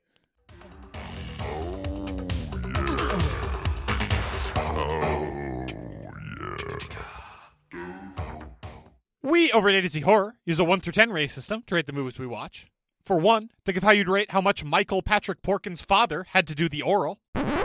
I've been conflicted about whether to say anything because I feel like Michael Patrick Porkins could win it even without the oral. His father didn't need to do the oral. And for 10, think of how Dr. Skull would rate the aggressiveness of Bart Harley Jarvis. Mr. Jarvis is one of the most aggressive babies I've ever met. He has a massive underbite and completely flat back of the head. I hope you fucking die, Harley Jarvis. Stories, the first category to rate these movies. This was my pick. I'm going to rate the thing for story, and this is really, really hard because I have to weigh how much I don't understand versus how good a job I think they did making a story that I don't understand. I'm giving it a seven. I think they did a fantastic job. Like I said, I think this feels like a well actualized story. It feels Tolkien esque in that they wrote a shitload more than they put on screen. Yeah, which is like the, the the platonic ideal of you built a world by writing a thousand times more than you actually included in the final product. And I think that's that. It's the reverse J.J. Abrams situation. Sure, this I'm- feels to me like that. I'm just, I'm just picturing like they recut one of the trailers and they say Tolkien esque Jack Jack, horror. yeah. no, but I, I mean, I, I do think it is like that. It, it's one of those situations where I think it feels that way because they did all that work to write it, and so it feels well actualized instead of just I don't know, ghosts or purgatory or whatever. Uh, anyway, Jake, why don't you go? I, I'm like I'm thrown now because of this Tolkien esque thing. Like what? Tolkien esque.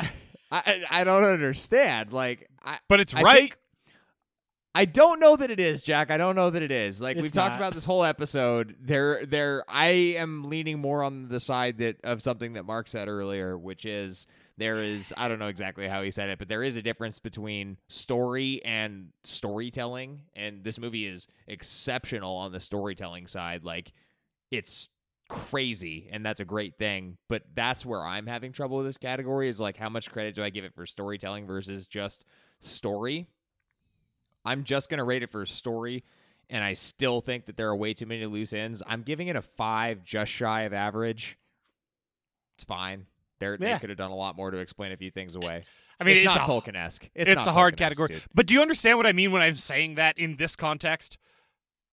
no Uh, They when pull, when there are they pull from a deep enough pool of symbolism that like if you were to go and investigate it, most of the things they did, they did for a reason, but the story itself is still opaque, is what I'm interpreting you to mean.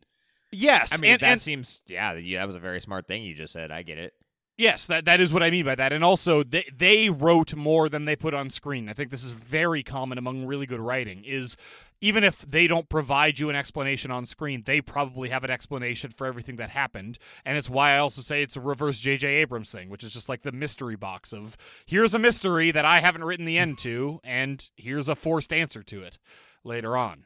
I don't know. Mark, what's your story rating? I'm kind of surprised no one has compared this movie to uh, Nightbreed yet, because in a weird way, this movie is just Nightbreed. i'm not i'm not that surprised It's I mean it's also kind of southbound. This movie is a lot of kind of movies.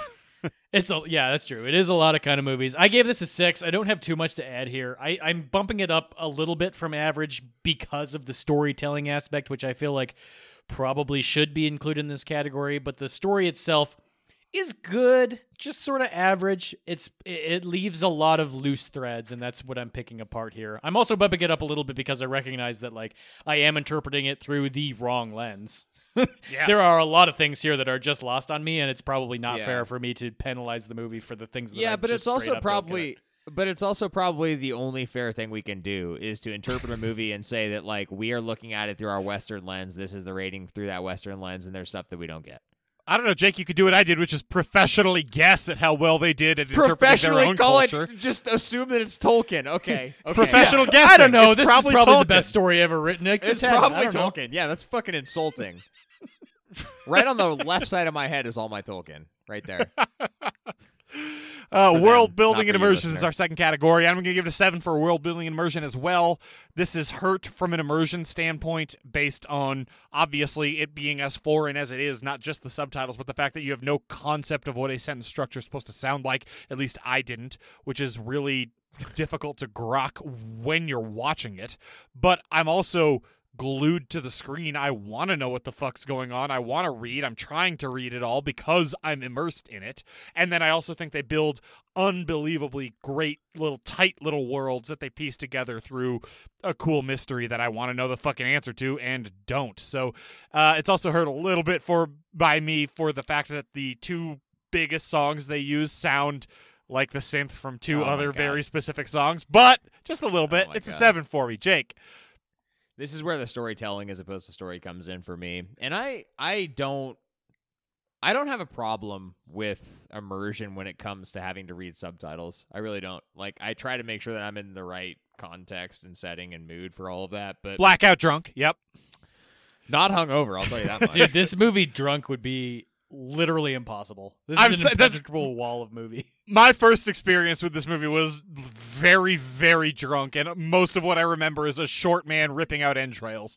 well i mean that's a, that's that's, most of what I part it. remember right now. So so that actually ties into what I'm about to say. I mean, yeah. So everything that I just said before you so rudely interrupted me, Jack, and then I was also going to add that um, I think that basically, like the world, like we talked about earlier, is a strange one, but it's really well realized. And outside of that, like really the only thing that took me out was I'm not much for torture porn, and there's a significant part of this where that's what's happening. Like you just have a sequence, a long one, of them in this hell's vestibule, whatever, tied up, being tortured by Baba on a stool, and it starts to drag a little bit. It's like draggy and torture porny, which those two don't. That's not great. yeah, that's So- the worst combination. Like they both seem to happen though. So that's the that's literally that was the only part that pulled me out. I gave it an eight and a half for immersion. Hell world yeah, buddy. I like it. Going bold, Mark. That's incredible. I also gave it an eight and a half. Yes, Mark. Good job, bud. Uh, yeah. Aside from the fact I didn't want to penalize it for me being functionally illiterate and being incapable of reading as fast as they talk, that was almost the only thing that took me out. I was initially peeved a bit by the cross cutting between like them dying in a car accident and then all of a sudden they're in a diner or whatever. But then, as I talked about earlier, like that ends up making sense thematically throughout the rest of the movie. Aside from that, the world building is damn near perfect. I everything, every location they're in is built on an expert level uh, to the point where I am absolutely sucked in. And immersion wise, the only the only barrier to entry here is the fact that it is in Turkish and f- like functionally based on a culture that I do not understand. so this this is the barrier to entry penalty, I suppose, a little bit here, but eight and a half. I mean, it is a, it is a good, it's an interesting movie that pulled me in. Yep. Uh, scare factor is our next category, and for me, it's an eight for scare factor. It's a scary fucking movie, not just from the you don't know what the fuck's going on, right? From the characters' perspectives that keep waking up and then getting tortured and waking up in diners and don't know what the fuck's going on. But even as a viewer, there is some truly disturbing shit going on from like when they walk into the abandoned building and see just I mean the Blair Witch stuff still gets to me, right? Those those weird tied up twine. Yeah, that shit freaks me out. Then they see a guy bashing his head into the wall. That shit freaks me out. Then he starts cackling. I'm scared by that. And then when they kind of split up and they see like the one-legged person hacking up a body, uh, intercut with the other guy getting his head sledgehammered is all really good practical, really effective scares right down to the both the entrails and the eye gouging scene or eye stabbing scene, both of which made me physically uncomfortable and are hard to watch and are great and are terrifying. This is an eight. This is a very, very scary movie. Jake. Yeah, this is scary in a couple ways. I mean, if you're not one for the more visceral of kind of punishment and torture and that sort of thing, it's probably going to get to you at least a bit. It's not the worst that is out there, but it's not great either. You're going to cringe. So that's certainly worth mentioning. And then the other part of that is it's just, profoundly uncomfortable to think of this like time loop and just the horrors that they are subjected to to whatever degree this time. Like how many times have they been through this? That's more of like a Twilight Zoney element, right? But that's very uncomfortable to think about. So I would say that overall, in though different ways, this is a more uncomfortable movie than scary, but that packs a punch, and I end up giving it a seven. I agree with most of what you said, Jack. Yep. Mark. I have no idea how to rate this movie, and I don't disagree with either of the things you said, but I went a little bit lower, six and a half, only because it's a very specific type of fear. When I was a kid and I would watch scary movies, the ones that would like really scare the shit out of me are the ones that like I could make applicable to my day to day life. Of like, there's a TV that could turn on and suck me in, or a ghost would come out of it, or there could be a murderer outside or whatever. The likelihood of me being in a van with a bunch of police officers when they were sucked into hell would be pretty low. So ultimately, this isn't one of those ones that like my subconscious monkey brain resonates with on a scary level, but I do appreciate the level of gore and violence that are like just built into the seams of this one. So I mean, like I get it. It should probably be scarier than I'm giving it credit for, but I still went with a six and a half, which is above Love average. Yeah, love it. Mark, that also illustrates the difference between you and I, right? Because this is the kind of shit that scares me of like, you think I'll probably never have be in this situation with these cops. I'm thinking like, I might just go to a diner and then all of a sudden find myself in a hell time loop. I don't fucking know. That's the kind of shit that scares me. That's true. That's true. You could find yourself in a time loop. You might be 90 years old right now somehow. Already, it might be happening right now. You don't know. Oh god. Oh my so god, scary. you hang up and then all of Oh a sudden a oh strange my person walks in. You're freaking me out, man. I'm gonna oh drink Oh my more about this. God. Let's go to effects. Wait, of did you say you're gonna drink? Did you say you're gonna drink more about this? Yeah, Okay, that's that's the only way out that I see. I'm okay. I'm, I'm Whatever time Fine. loop I'm in, I can drink myself out of. Yeah. Jake, you can't get stuck in a time loop if you're irrevocably drunk. Exactly. Yeah, if you're not con- if you're blackout, then you can't remember anything. Therefore, not a loop. I don't know. Did this already happen? Who knows? I was blackout yeah, drunk. I don't fucking remember. I was drunk. I don't know. I was blackout. The I woke up and I was fine. That's what matters. It's foolproof, buddy. It's foolproof. We're gonna go to effects or judicious lack thereof. It's a nine for me. This movie is damn near perfect. Uh, the practicals great. The cinematography is great. Jake, you mentioned there are a little bit of wiggly stuff with the uh, with the the digital alter. It was a choice. It- there there was are choice. wiggly stuff. There there is also a little bit of that feeling while i do think it's an artistic choice there is a bit a little bit of using darkness to cover stuff they're not particularly innovative so I'm it's not a perfect score but it is a nine it's about as close to perfect as you can get to be mark or no jake you're next Woo! I thought you were gonna skip me. I gave it an eight and a half. I agree with everything you said. Uh, as, as was seen by you two and no one else on the planet earlier, I was shocked to hear. I, I don't know if you're right, but if you were, wow. That's that's what i've thing. seen yeah This movie is incredible. I mean, mostly on the sets and costuming and everything like that got the world to the point that it was standpoint was just ridiculous. Uh, the practical when it comes to the gore was pretty good. You could see a little bit there, like we talked about, but I'm not going to dock it for that really. And then you mentioned Jack on the on the kind of wiggly little uh, you said wiggly and now i'm repeating you side with the uh, touch-ups from a digital i'm very smart jake Yeah, I know. All that was, eh. t- I, I, I don't want. I want to say it was too much of a detraction, but it definitely it had an effect. So it, you know, it's pretty damn good, especially for how much money was spent. hell yeah mark I gave it a ten.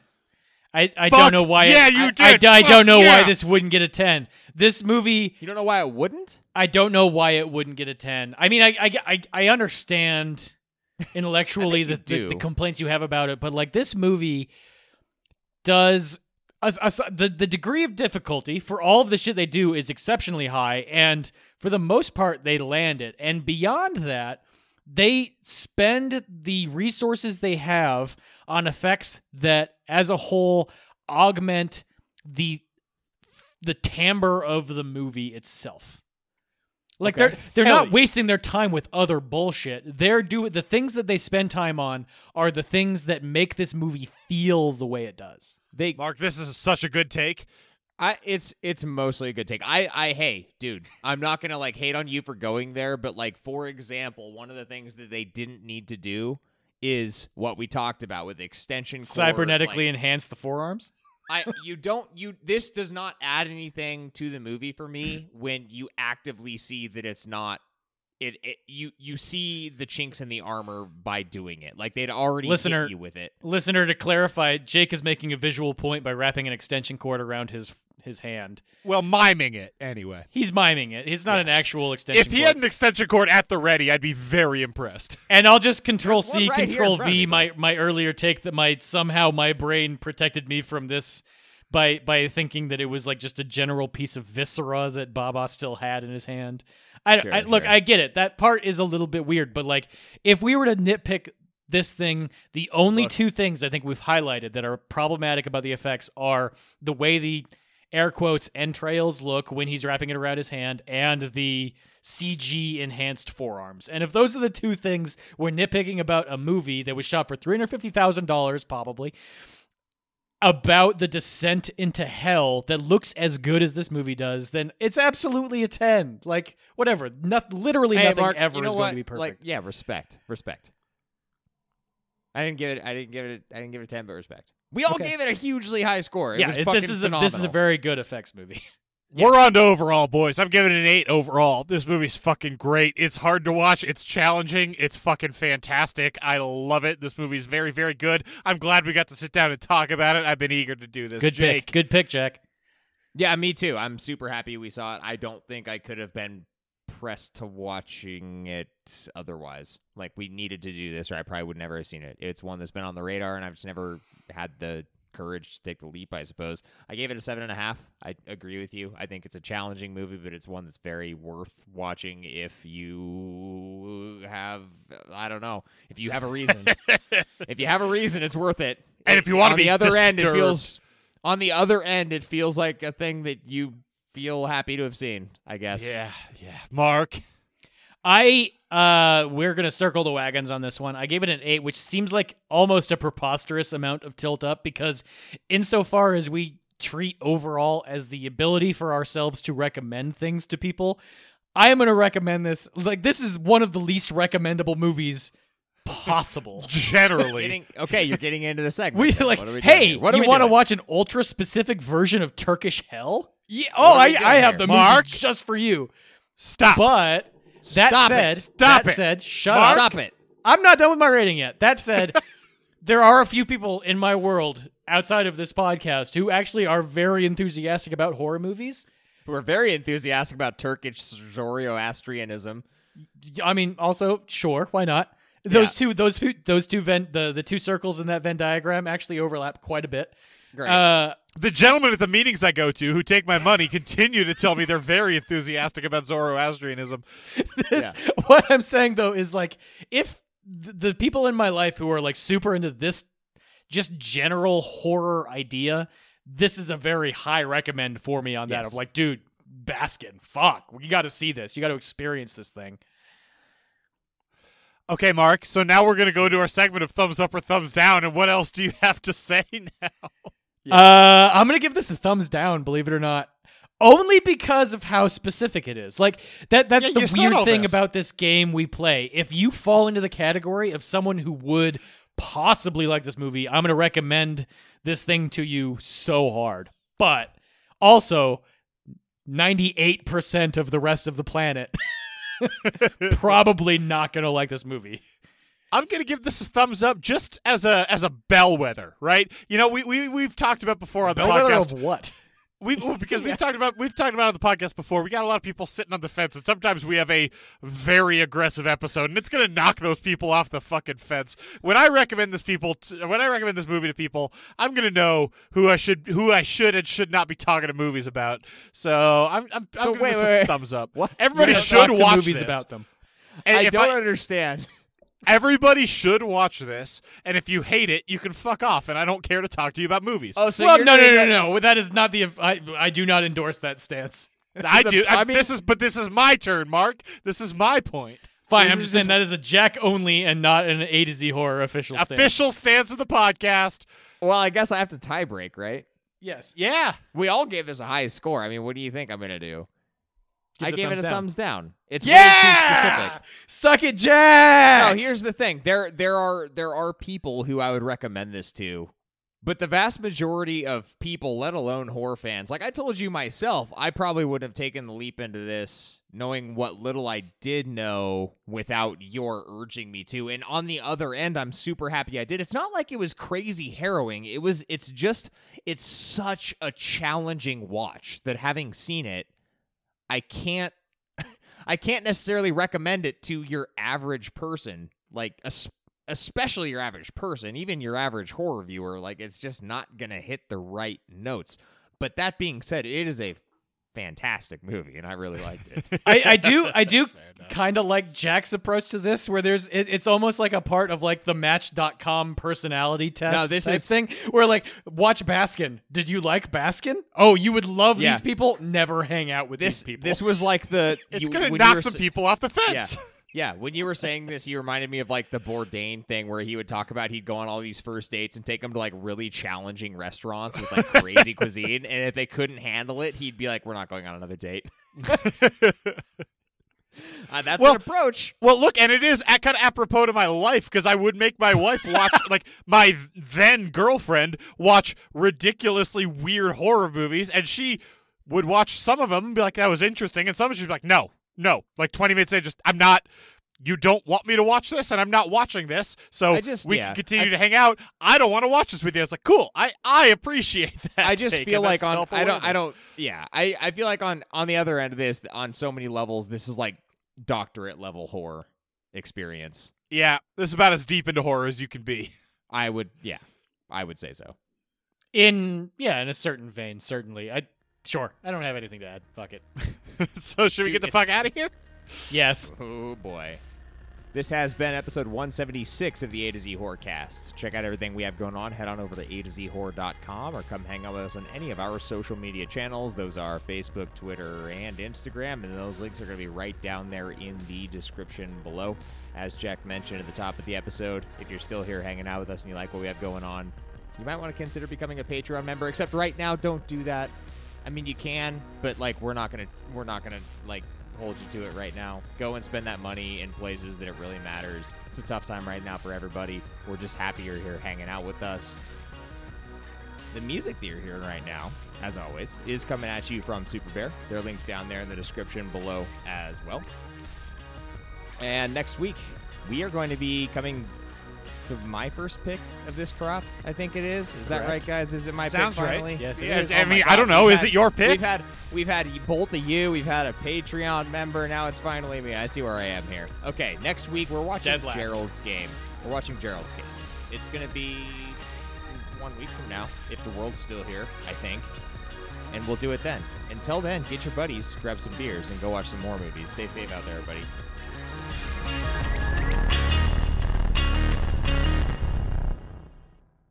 I'm all paid up. I'm all paid up.